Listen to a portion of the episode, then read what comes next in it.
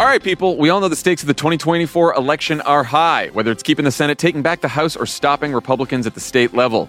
If you're ready to make a real difference, sign up for Vote Save America's 2024 volunteer program. And just to make it interesting, we're pitting you against each other. Vote Save America will sort you onto a team, east or west, and you'll compete with a community of other volunteers to maximize your impact on the ground with opportunities tailored to you and the causes you care about.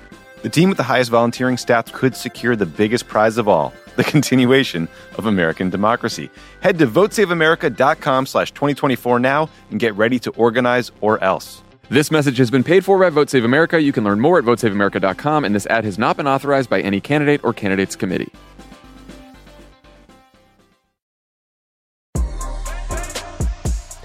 This is DeRay, and welcome to the People. In this episode, we are joined by Randi Weingarten, the president of the AFT, one of the biggest teachers' unions in the country. You're seeing the will on the part of teacher unions with allies basically saying, let's just try and make schools centers of community and wrap services around. And I suspect that the more we can do this, the more you're going to see over the course of the next few years more nurses coming out of nursing schools who will then be school nurses.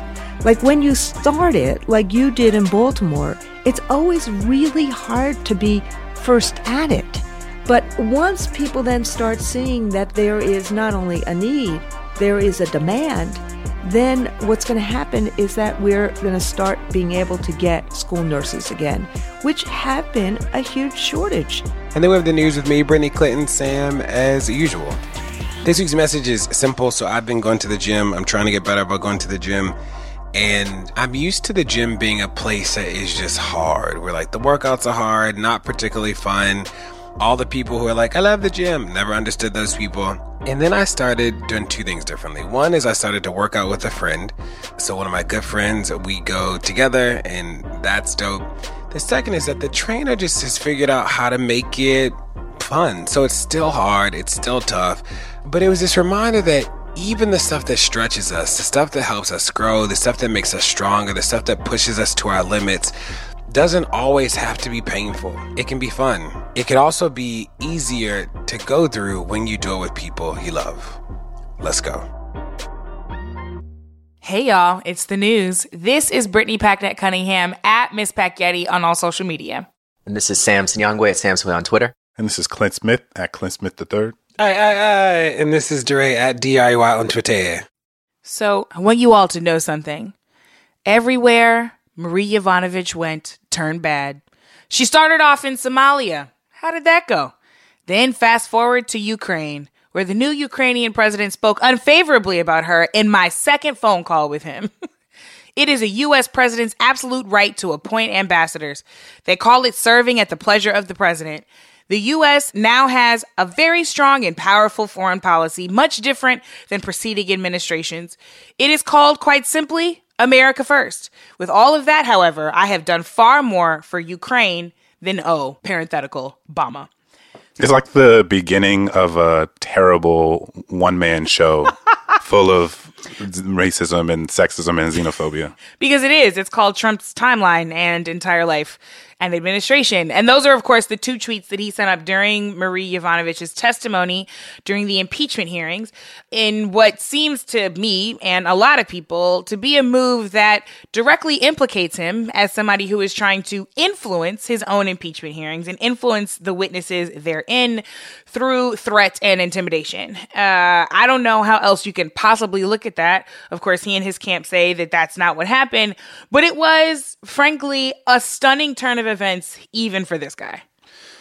Yeah, I mean, part of what I think is important for folks to remember is that we are in the midst of a truly historic moment. I mean, there have been two presidents who have been impeached, I believe, Andrew Johnson and Bill Clinton.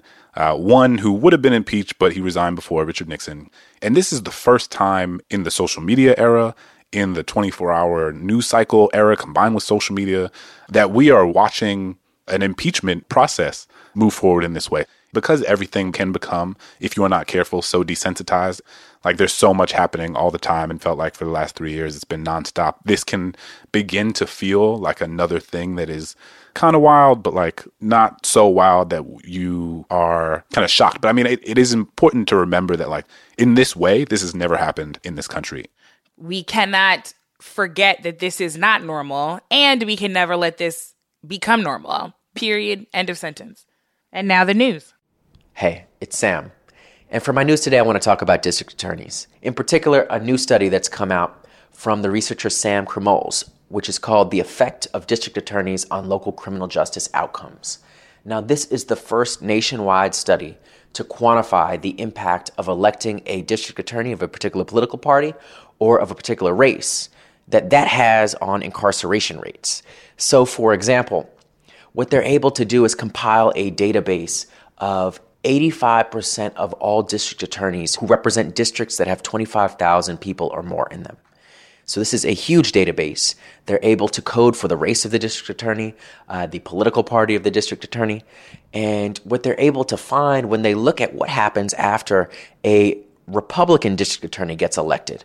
In the two years after a Republican district attorney gets elected, compared to electing a Democratic district attorney in a similar district, it's associated with an 18 to 21% increase in incarceration rates, having a Republican district attorney.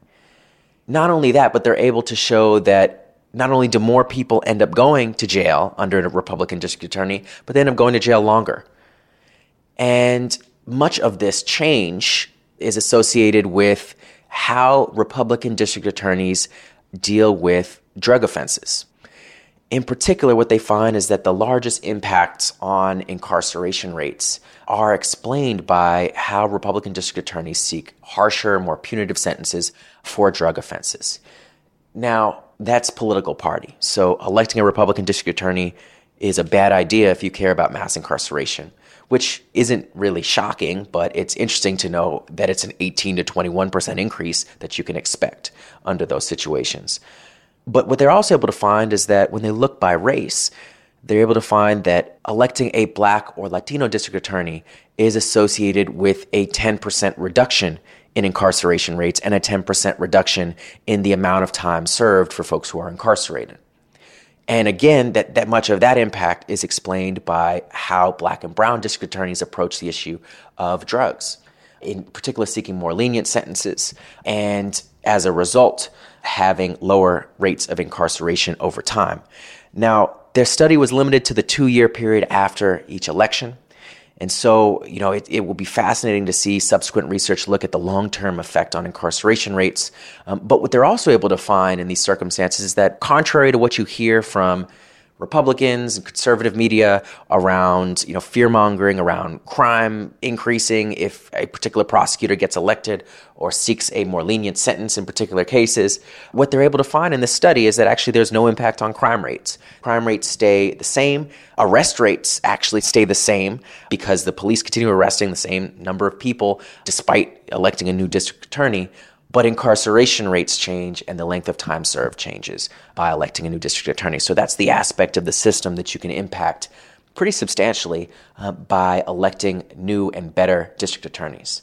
So use this research. It is incredibly valuable uh, in organizing to elect different district attorneys, to elect more progressive district attorneys, folks like Chesa Boudin, who just won in San Francisco a couple weeks ago, running on a platform of reform, running on a platform of seeking alternatives to incarceration, decriminalizing sex work, and holding the police accountable.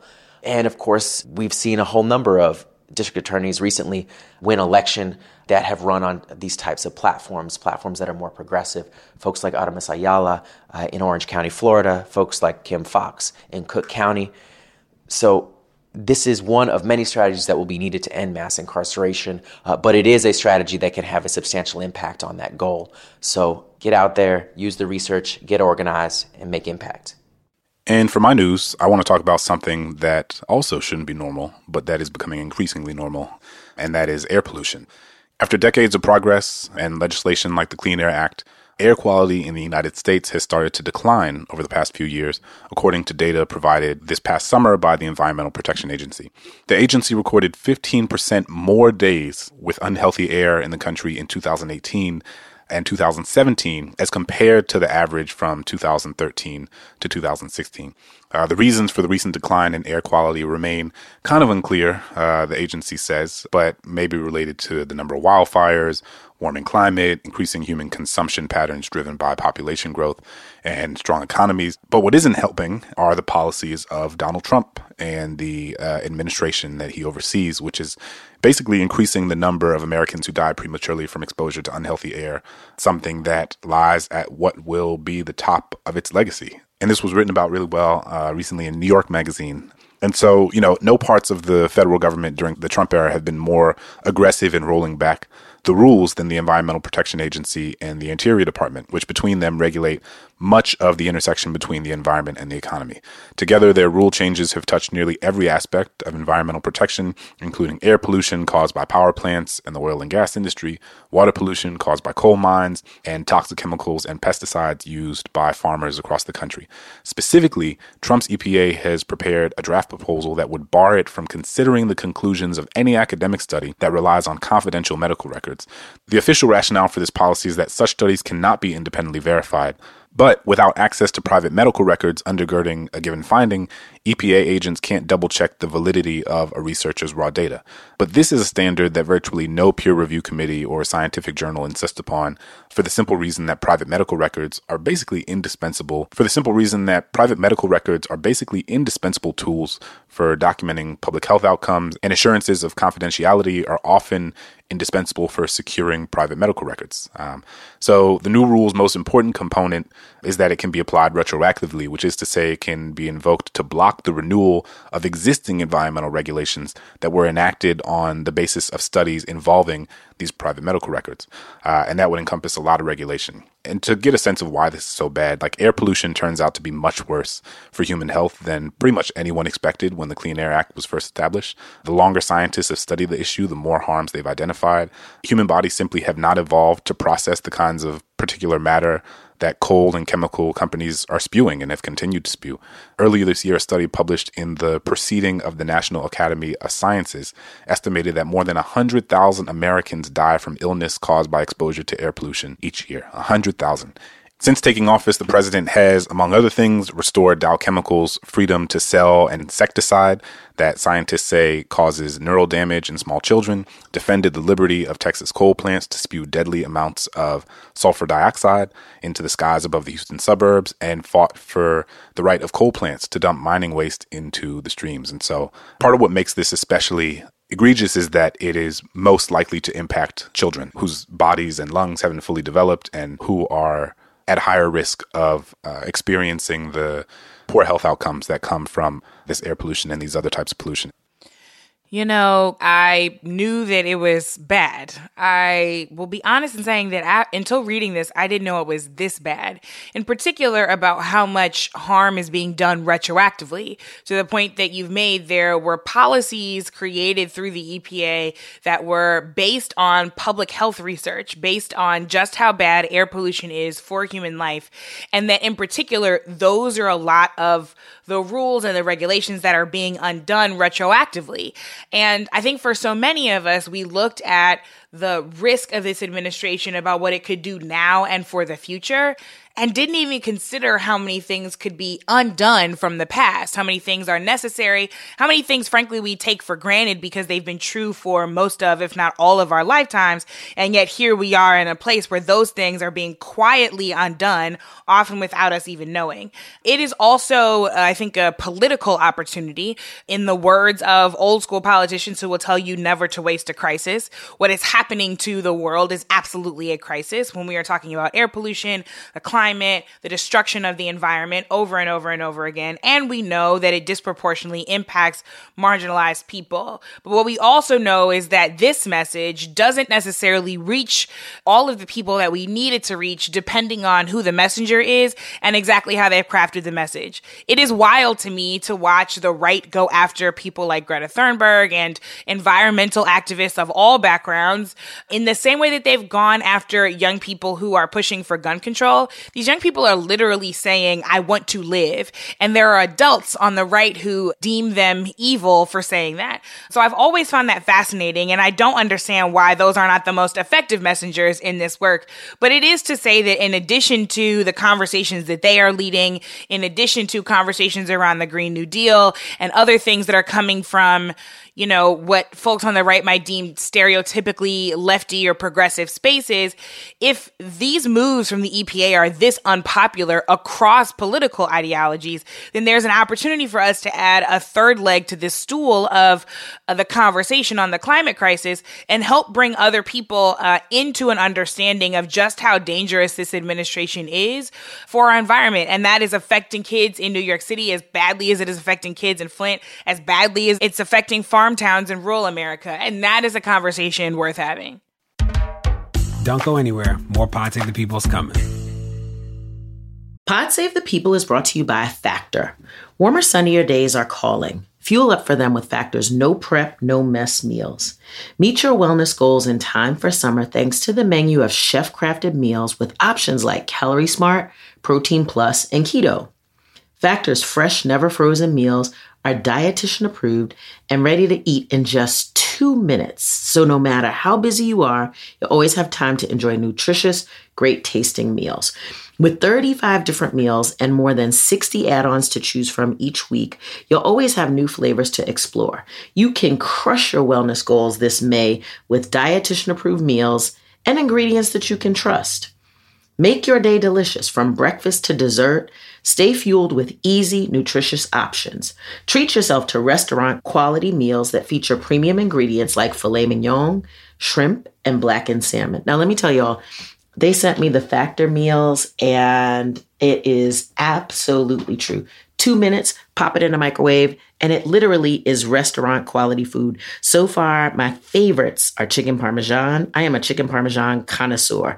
This stuff is good. It has broccoli and tomatoes, and it is creamy and amazing. Mmm, yum. So easy to throw it in the microwave and have a good meal. I'm saving money. I'm not eating out at restaurants so much. It's healthy. Like I cannot say more about Factor Meals. So if you want to be down with this, head to factormeals.com slash PSTP50 and use code PSTP50 to get 50% off your first box plus 20% off your next month. That's code PSTP50 at factormeals.com slash PSTP50 to get 50% off your first box plus 20% off your next month while your subscription is active. Pod Save the People is brought to you by BetterHelp. Now, whew, y'all, the beginning of this year has just been a lot going on, like from work and family and friends and just, you know, the weather's been awful in New York City and Baltimore. There are a lot of stresses happening, big and small. And we keep them bottled up, it can start to affect us negatively. Therapy is a safe space to get things off your chest and to figure out how to work through whatever's weighing you down. If you're thinking of starting therapy, give BetterHelp a try. It's entirely online, designed to be convenient, flexible, and suited to your schedule. Just fill out a brief questionnaire to get matched with a licensed therapist and switch therapists anytime for no additional charge. Get it off your chest with BetterHelp. Visit betterhelp.com slash people today to get 10% off your first month. That's BetterHelp, H-E-L-P dot com slash people. Guys, it's been a rough year. It's going to get rougher, and you deserve a little treat for not going insane yet. You could head to the local tiki bar and tell the bartender, do your worst. But we have a better idea for you, which is pick out something from the Crooked Store. The store is stocked with tons of new merch. It's perfect for the spring. And classics like the friend of the pod tees that you'll be wearing long into the next administration or the next fascist dictatorship, depending on how things go. Pick up a new tee for the warm weather ahead, a mug that'll remind you to stay involved this election year, or a hat celebrating your favorite pod. Go to crooked.com slash store to shop.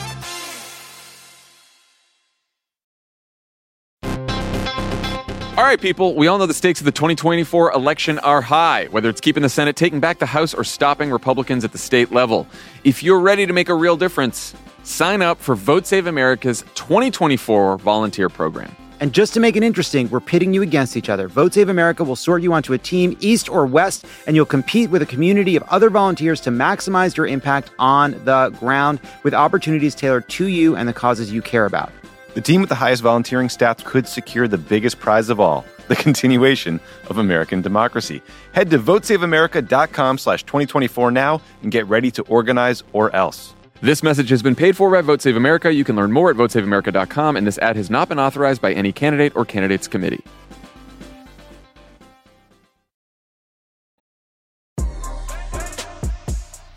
So, for my news, I want to have a conversation about integration, particularly in New York City. As we've discussed on this podcast before, New York City is the largest school district in the country by far.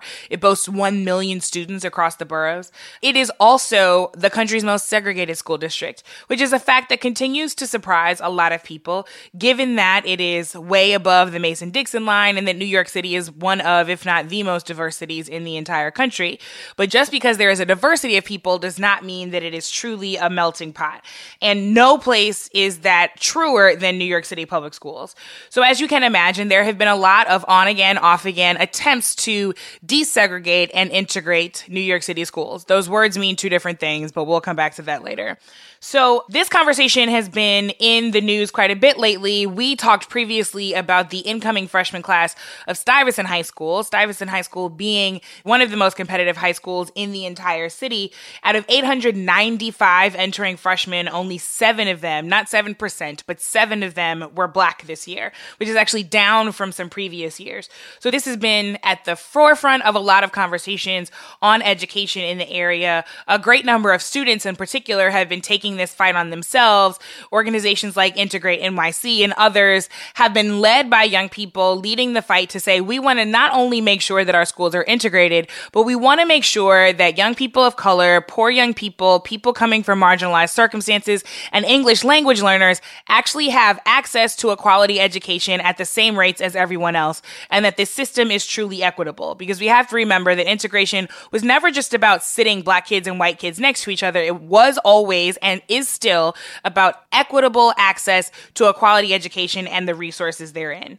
And so one of the latest efforts to integrate schools in New York City has actually focused on New York City middle schools, mostly in Brooklyn and a few in Manhattan. There's essentially been a lottery created where a proportion of students enter that lottery and are sent to particular schools. Within that lottery, there is an additional weight given to students who represent marginalized and disenfranchised backgrounds. So children in low income circumstances, English language learners, children of color. They essentially get more points in that lottery to attend the more highly selective schools. Um, and the schools that, because of their individual rules and regulations for admissions, had become highly selective and highly sought after by more white, wealthy, and affluent families.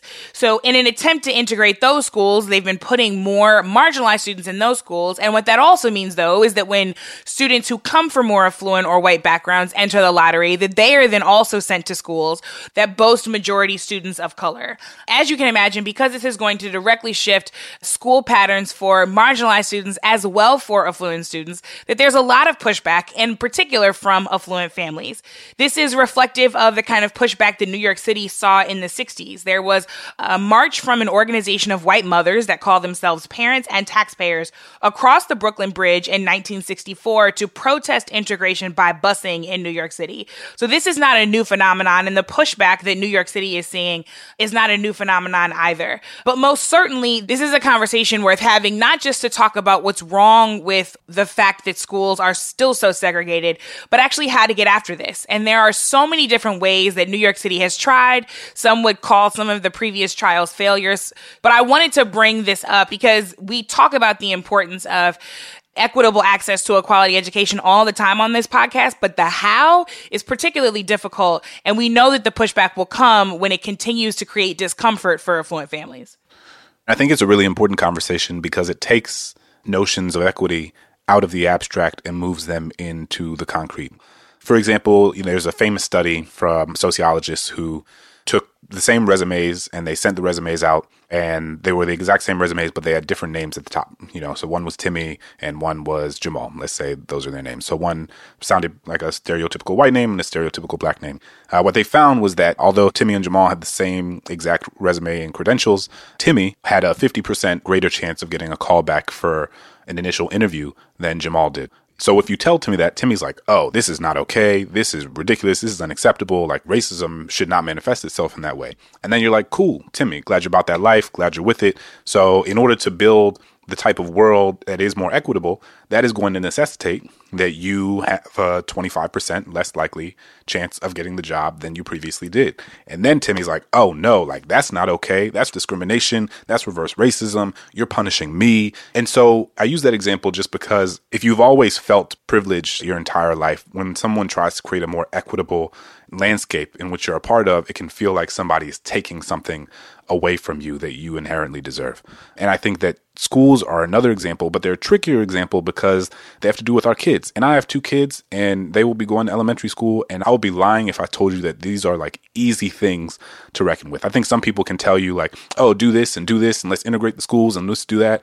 it is okay, I think, to say like, ooh, it is hard to come to terms with and also believe that it is the right thing to do, right? And I think Nikole Hannah Jones has written about this extensively and has a uh, really uh, moving piece that she wrote a couple years ago about the decision to send her own daughter, despite being a New York Times Magazine writer, to a low income school in their neighborhood in Brooklyn that might not necessarily have some of the resources that many of the other schools she could probably afford to send her child have. And part of what she talks about is that her presence in that school fundamentally changes the dynamics of the social capital that children in that school are afforded and have access to, right? Like having a New York Times staff writer in that school changes the dynamics of what people believe they can and can't do. It changes types of access that other students have to people in those positions. Like she might be able to like bring somebody in for an internship, bring them to the New York Times, like field trips. And I mean, part of it is the concrete resources that become more evenly distributed. And part of it is also the sort of soft social capital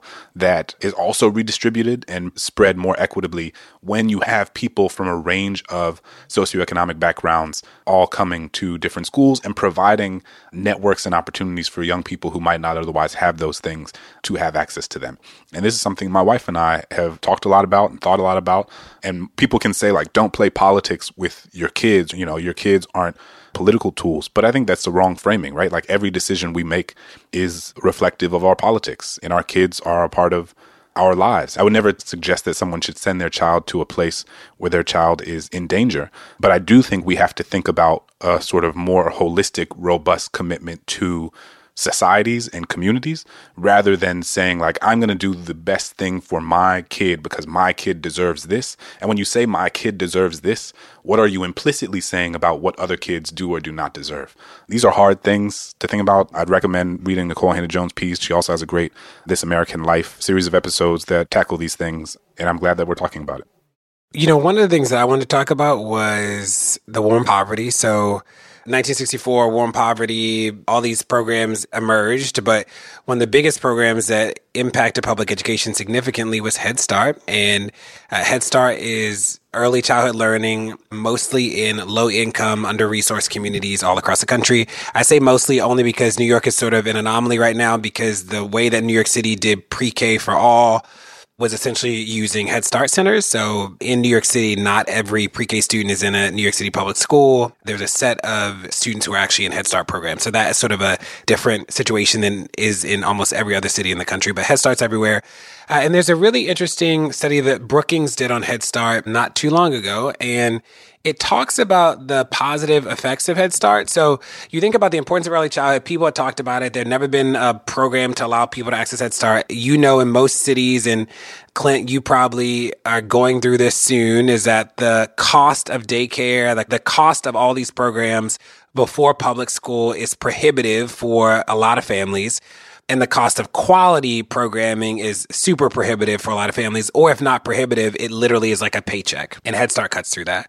But what's really cool about Head Start is that the data actually shows that when we talk about poverty and you think about the conversation about integration, we're so clearly focused on how do we make sure that kids experience outcomes that are either close to some standard we set or at least mimic each other's.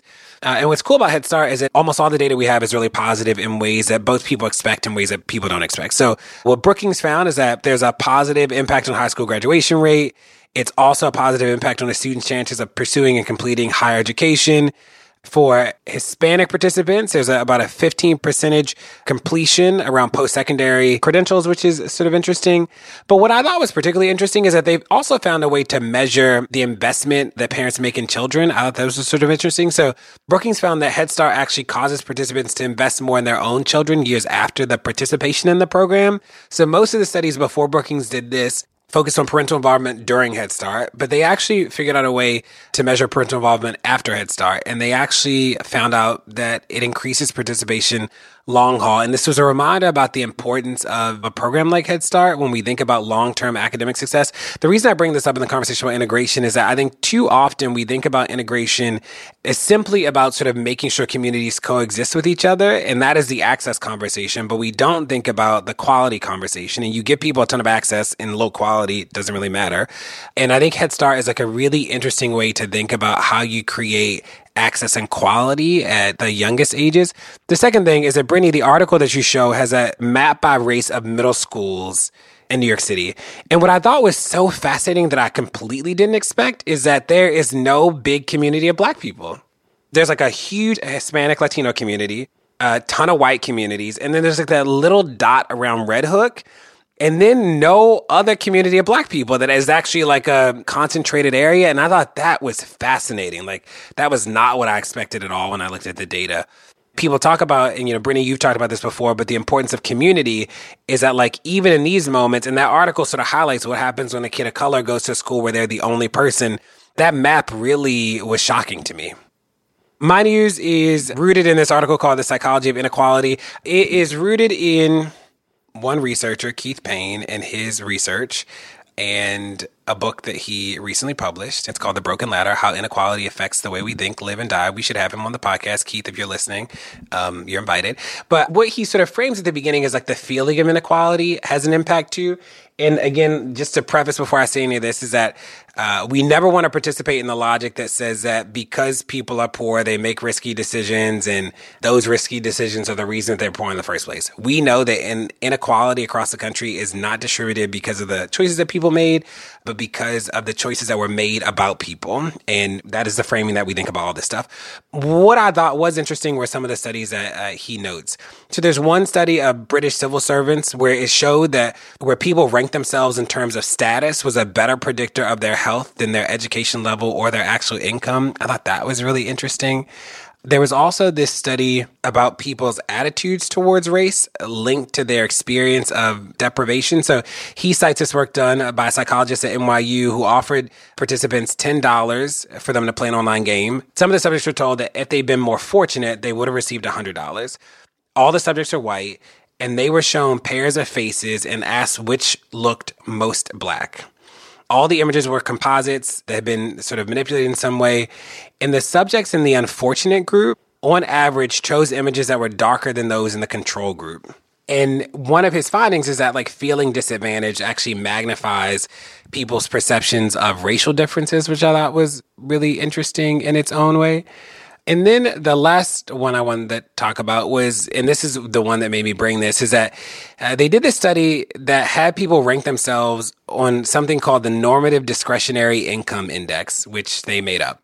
And what was interesting is that it didn't matter what their finances actually looked like. Some of the participants were led to believe that they had more discretionary income than their peers, and some were led to believe the opposite. And then they were given $20 and the choice to either take the money or gamble it on a computer card game. What was interesting is that the people who believe that they rank low on the scale were much more likely to risk the money on the card game. And what he said is that feeling poor made people willing to roll the dice.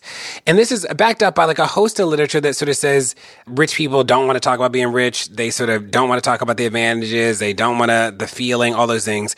But that the feeling of actually being stripped of resources has a huge impact on the way people move through the world.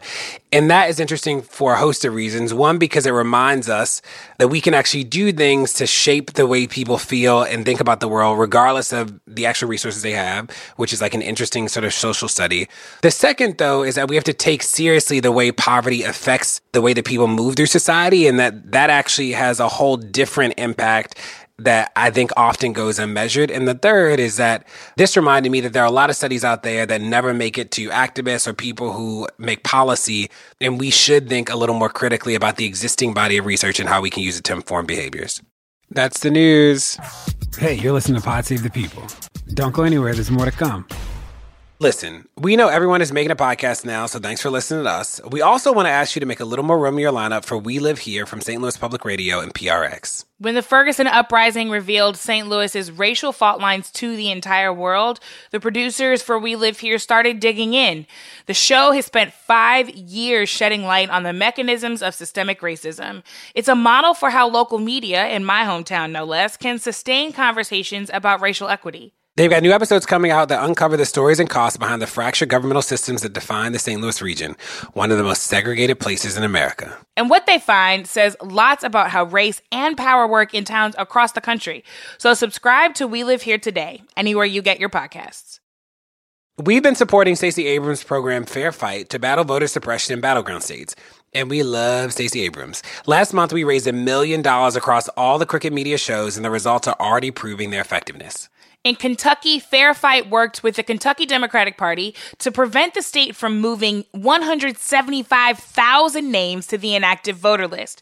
After last week's election, Democrat Andy Beshear is the apparent governor elect, beating Republican Governor Matt Bevin by just 5,086 votes. You all, this is not a game. Since launching this summer, Fair Fight has put teams on the ground in Virginia, Florida, Michigan, Georgia, and Pennsylvania.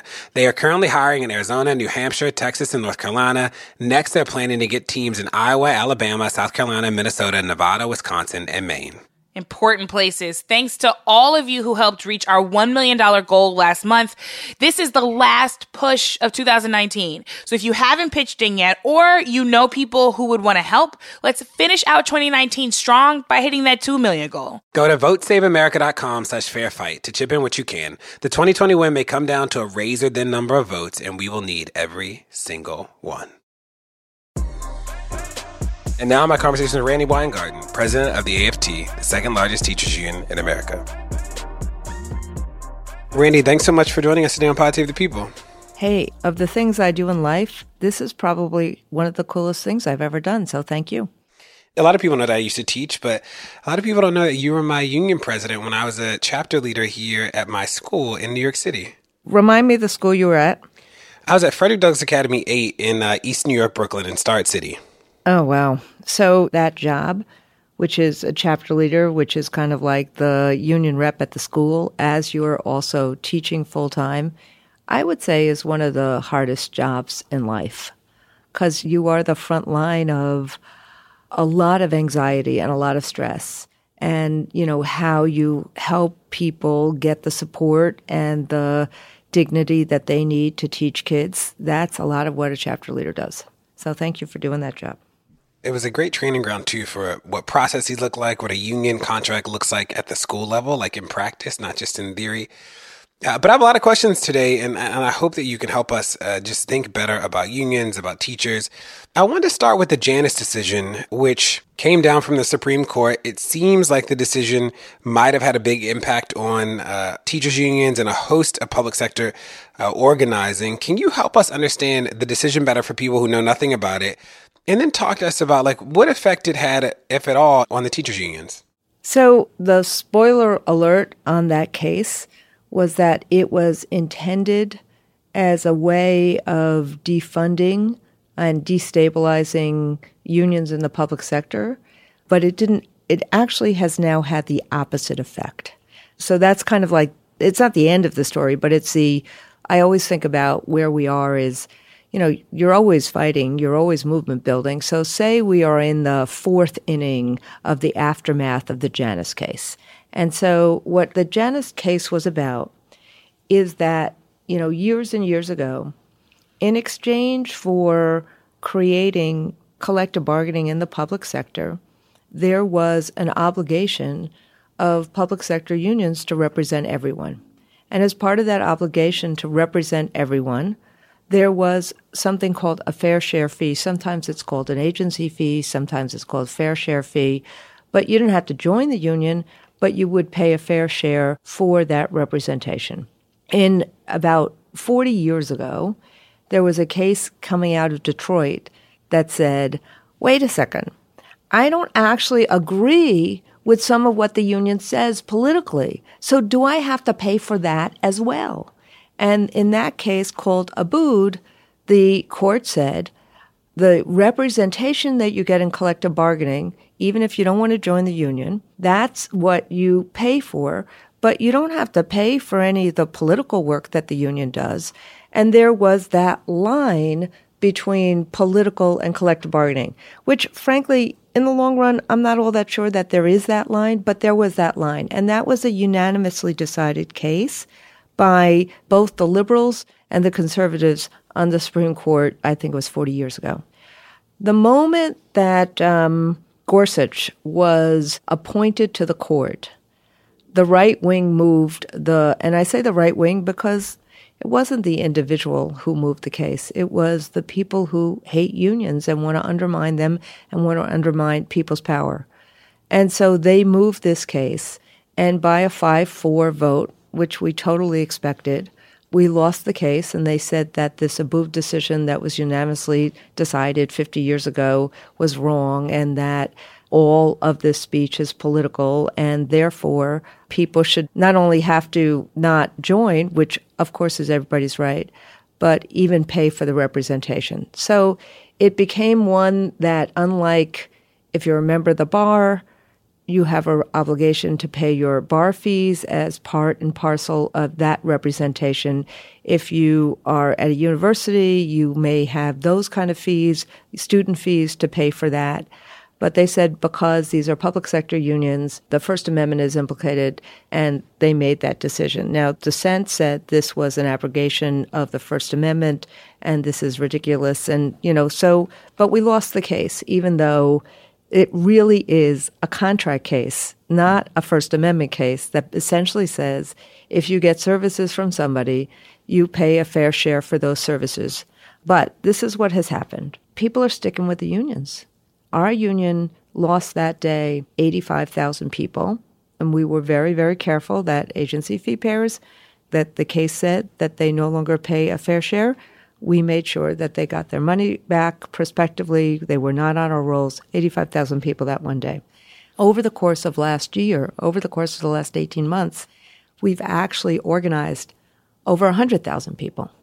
And what you're seeing is that people who were in different locals, even if they say, you know, I hate what Randi has done about X or Y or Z, but they get a sense that together we can actually advocate for or create a community in a way that people have no power individually. And so what we're seeing, take New York, for example, this year, three people dropped the union. We're seeing 90% of new people join. But, you know, this is something that I think we had to kind of confront that it actually changed our leaders' behavior in terms of going back to basics and really talking with people and not being so hierarchical and not being so afraid of the debate. And I think that in some ways it was the opposite of what's going on in the country where everything's so polarized. Here, what has happened is that in local after local, all across the country, and we have about 3,500, people started talking with each other and started thinking about, well, what are the reasons why people are in unions and what can we do together? And at the same time as this case was being debated at the Supreme Court of the United States of America, the West Virginia strike happened and then the Arizona strike and the Oklahoma strike. And people then said, oh, well, you need this kind of collective action if you're a working person to actually move an agenda. And in some ways, it had the activism of the Black Lives Matter movement, of the United We Dream movement, of the women's marches, kind of wedded or married to the infrastructure that we had created of unionism. And so you had both movement building and mobilization with infrastructure around issues that people really care about. So that's why I say, spoiler alert, it's actually made us better. I disagree with the ruling. You know, this is not the way that the First Amendment was about creating more rights for people. It was not intended to try to disable power from people. But having said that, the Supreme Court did what the Supreme Court did, and we are dealing with it, but we have changed to meet the moment. I wanted to ask you, uh, you talk about the strikes that have happened across the country in the past couple years. Obviously, we all just watched Chicago, you involved in a different way, not just as somebody watching, but as a union president at the national level. One of the things I've always sort of wondered, and as you know, I used to teach and I was a chief of human capital in the school system in Baltimore and led human capital work in Minneapolis, is that I look at the demands from the union and I look at the agreement, the tentative agreement that comes out, and this has happened across the country, and people say that we should have more social workers and nurses, things that there doesn't seem to be a disagreement about that in theory, and there shouldn't be. But as somebody who had to hire teachers in major urban school districts, I can see an agreement in a place like Chicago to put a nurse in every school or a social worker in every school. And I know that like the nuts and bolts is that it's going to be really hard for a district as big as Chicago to just hire that many people. I think about in Baltimore, we had 150 schools and I couldn't find 150 nurses for every school. So we did a lot of creative things to make sure our kids had services. But there really was a shortage of personnel. There just weren't as many people out there as people seem to believe. So I'm always trying to figure out, like, what do we do, Randi, when there are legitimate demands, but there's not like Teacher Island or Nurse Island out there just waiting to get hired? So let me split this up because those of us who have actually tried to make things work, let's split those issues up from will and way. So let me talk about will first and then way. Because, you know, you and I have done a lot of work in terms of, you know, how to get it done, how to make things happen. But what has happened, I think, and let me look at it over the last 20 years, because I would say I can't speak for every single union. But if you actually look at even the GM strike this year and what we did in Lordstown as a run up to the GM strike, because that's our local, you look at what happened with the stop and shop strike of stop and shop workers in the Northeast, you look at what happened with the Unite Here strike of, of Marriott hotels, and you look at the strikes that teachers have done, you see a different kind of communication. It's not a public relations blitz. It is that people deeply understand, our members, not just the leaders, the members deeply understand that they are connecting the struggle that they are making, that we are making together, with the bigger struggle of economic and political life in America. And so if you are talking about, for example, 45% of kids in America suffer from trauma or anxiety. That 50% of the kids in America in our public schools are poor. That the majority of the kids in American public schools are kids of color. And I can go on and on in terms of obesity, diabetes, asthma, and lots of other issues. So, what teachers are starting to say is wait a second. Our first job now is not to use poverty as an excuse, but to actually see how do we create a welcoming and safe environment for the kids that we teach? And how do we do this in a way so that it gives us a chance to meet kids' needs where they are so that we can do instruction? So it's not blamey anymore. It is about how do we do this? So you're seeing the will on the part of teacher unions with allies basically saying, let's just try and make schools centers of community and wrap services around. And I suspect that the more we can do this, the more you're going to see over the course of the next few years more nurses coming out of nursing schools who will then be school nurses. Like when you start it, like you did in Baltimore, it's always really hard to be first at it. But once people then start seeing that there is not only a need, there is a demand, then what's going to happen is that we're going to start being able to get school nurses again, which have been a huge shortage.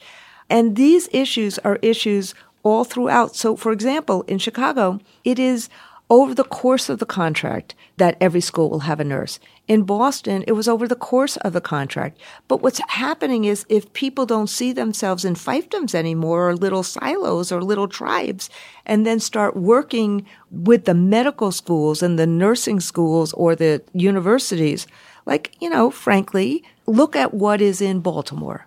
Shouldn't there be the kind of work in Maryland to try to create pipelines not only for diversifying our teaching force, but pipelines to ensure that we have the nurses that we need in schools, the social workers that we need, the guidance counselors. And I think if people actually then saw, oh, these are reliable jobs, they're not going to go bye bye in the next recession. They're actually now part and parcel of a teacher union contract. So there's some predictability and stability there then people will opt to take them. But I think what the situation you were in is like you were first to be first. And it's really hard to be first to be first. But the more we can do this and the more people see, no, we're going to have nurses in all the schools. That's why I was so glad to see Elizabeth Warren's proposal for 25,000 community schools. Now, people, that's an eye popping number. But at the end of the day, the more we can actually create a safe, welcoming environment for children.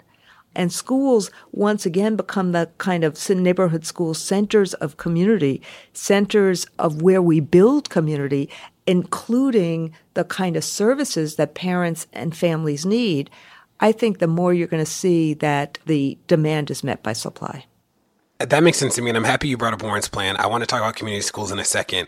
I'd love to know your thoughts about how we think about credentials or certification, or, and I say because, you know, people can come to the profession a host of ways, and it's not clear that there's one best way to become a teacher. And I think about when I led staffing in Minneapolis, is that there were some university partners that were incredible, that the people they put in our classrooms were literally some of the best teachers we ever had. And on the flip side, there were some partners who, you know, they went through a four year degree in elementary and like couldn't teach a kid how to read. They literally just didn't know anything about literacy. And we really struggled uh, trying to tease out like what credentials look like. Or in Baltimore, it was, you know, to get somebody certified to be the mechanic teacher at one of the big high schools was like mind blowing. And like this person was a incredible mechanic. They've been a mechanic for 20 years, but to jump through the hoops to get uh, hired was actually really hard and those sort of things. So what what flexibility do you see or what opening or can we sort of push universities or pipeline programs like the fellows or whoever? Like what do we do there? So you know when harold levy who has you know recently died was the chancellor of the new york city public schools he and i worked out the fellows program together. I am a big believer in trying things but i'm also I get really pissed off when people then weaponize what one tries. So, you know, what was Teach for America? It was an alternative certification program. But frankly, we had so many alternative certification programs in New York City. We used to tease about because the conditions were tough. And you see this around the country. Why did you have alternative certification programs? Because teaching was a shortage. And so you wanted to bring people in and not do it by basically what we used to say was the breath test, which is, you know, when somebody was breathing and you could bring them in as a substitute. That's really, really, really terrible for kids. And that's part of the reason that the alternative certification programs grew up.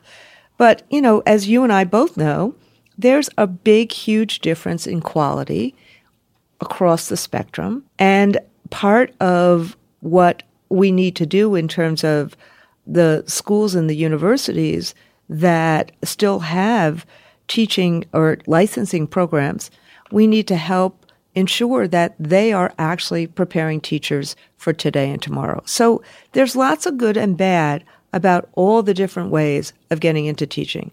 But I want to actually then take a step back and say, but think about it. There's not another profession. Like I could actually really dump all over my law classes and what I learned in law school. And like my clinic And some of my classes were absolutely phenomenal, but some of them were like, how were they going to actually help me be a labor lawyer or how did they really help? And so I would actually say that people could probably dump all over almost every professional training program and find fault with almost every one of them. But at the end of the day, it is only the teaching profession that we think should have an alternative path as the main way of getting in there as opposed to a professional path. And that's what I really am flummoxed by. If there's a shortage, one understands one has to meet the shortage. But we should actually have a set of knowledge and skills, including clinical skills and including cultural focus that teachers have to go through and that they have to actually prove that they have these skills, just like lawyers have to prove they have these skills, just like doctors have to prove they have these skills. And frankly, I think the thing that's really, really missing is not the, you know, the coursework, but the clinical work. So the Flexner Commission, you know, 100 years ago for medicine fundamentally changed the way people got into medicine and were prepared on day one. And I think that what we don't do is we do not do enough residencies and real clinical training so that teachers, when they actually walk into a classroom by themselves, feel the confidence that they know what they're doing. I agree with you on that. I think my only push would be that I'm not sure that professional and alternative are actually such there's such a wide chasm between the two that I think what you've seen and what I've seen, you know, especially being around for the beginning of the fellows program, is that they're a huge set of people who go through a four year program and they come out incredible, right? There's another set that come out and they are like not ready on the first day. the first day is like, you know, real hard for them. And alternatively, there are people who go through accelerated programs who come out ready too, right? Who come out just as ready as anybody else. So when I think about this, it is not even to say that one version is better, but I do think we're at a moment that we should all probably step back and like reflect on what is the best way to prepare teachers. And it doesn't seem like a four year degree is the only way. And it doesn't seem like what we call alternative programs are like the only or best way either. There probably is something in the middle. I totally agree with you. I think that this debate has gotten so polarized, but it's because it's gotten weaponized. And I would actually say that's the same thing that's happened in terms of charters. That this notion of, oh no, this is better. Oh no, this is better. Oh no, no, no, this is better. When there's such complications and complexities about it, I just would say that part of what we've never grappled with is that teaching is actually a profession. You are actually a physician of the mind. And there's a lot that goes into teaching that we don't actually help train teachers for before day one because we don't actually understand that it should be a lot more expensive to teach teachers how to be teachers than we account for. But I would also say that historically, think about what the normal colleges were and think about how so many of the HBCUs started and I think we have to actually spend more time investing in these kind of historical colleges that dot the country and that are really important, not just for legacy reasons, are really important for communal reasons and for building up community. And so I think you're right that you need to actually take a step back and look at everything, but without the weaponization without saying, oh no, I'm better than you. Oh no, my program is better than yours. And look at what works. But thinking about it as how do you make teaching the kind of profession that it ought to be? My mother went to Teachers College at Columbia for her master's degree. And I remember her always being proud of the fact that she had that degree from Teachers College. It meant something. It was part of her kind of ethos and her seeing herself as being in the profession of teaching. Uh, I want to ask so you brought up Warren's plan. One of the things that Warren calls for is the end of high stakes testing. Uh, one of the things that you've talked about repeatedly is the different ways that we can assess what kids are learning. Both of those sentiments make sense to me. I'm trying to figure out, and you know this, is that one of the things that testing, high stakes or not, one of the things that it did is that it helped us understand subgroup data in a way that we just didn't before. We suddenly could talk about the gap in achievement between races or communities or geography. Like we could do all those things because we had robust data. And there's a fear that the absence of testing will only benefit privileged white kids and will disadvantage a host of kids of color. So what's the middle? Or like how do we how do we not stress kids out and have these tests that are one day tests that have a huge impact on everything uh, in schools teaching to the test while also not foregoing any measure of success or achievement? I think what's important in terms of what she says and what others of us who have talked about it, and when I say she, I mean Elizabeth Warren, is the adjective before tests. The adjective of high stakes is what is the issue. I don't know a teacher who doesn't use testing in their classrooms to try to figure out, you know, where kids are. It is one of the tools of our trade. And so the issue here is that the test became the instruction. You know, I would actually take a step back and say, we don't actually have I don't know if we ever had it, but we don't actually have a common definition of what is the purposes of education and what constitutes success. I would say it is to prepare kids for life, career, and college, that democratic citizenship is really, really important. All that kind of got squeezed out during the you know, fixation on math and English tests in from No Child Left Behind and Race to the Top. I'm sure nobody intended it to be that way, maybe with the exception of a couple of people who thought that they could actually reduce everything um, to an algorithm or to a test score. But we need the data. And I agree with all of the people within the civil rights movement that says we can't lose the data. Look what has happened in terms of IDEA why did we have the Individuals with Disabilities Act initially? It was to stop people from undermining kids with special needs.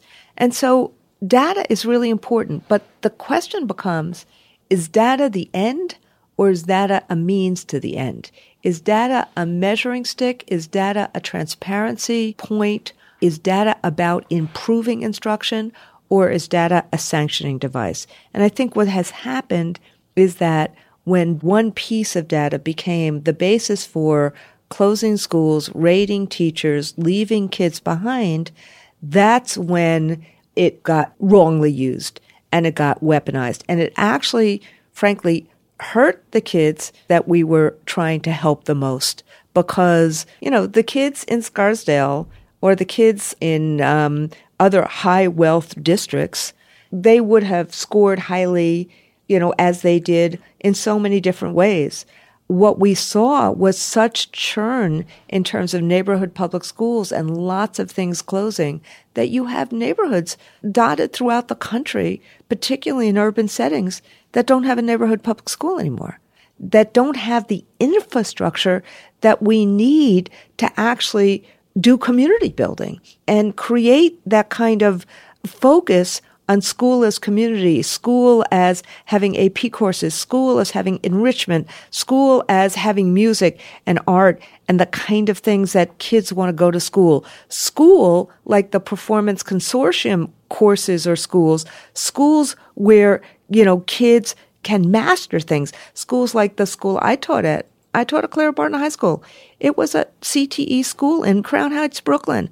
My kids used to routinely do the We the People competition and become debaters and beat other schools in the state and in the nation in terms of these debate teams. That's mastery. And so I would actually argue, as I did this week at a New York State Regents event in Long Island, where they're looking at what the Regents requirement should be, I actually argued that my kids in that AP government course because of doing that kind of debating over the Constitution, looking at things from different sides, understanding the context of the Bill of Rights, I would say that they were far better in social studies than any course that I taught in terms of U.S. history, leading to people taking the uh, social studies regents. Randi, this has been a pleasure and honor, and uh, I look forward to talking to you soon. Thank you for everything that you do. I really, really appreciate you, and the country should really appreciate you. So thank you. Well, that's it. Thanks so much for tuning in to Pod Save the People this week. Tell your friends to check it out. Make sure to rate it wherever you get your podcast, whether it's Apple Podcasts or somewhere else. And we'll see you next week.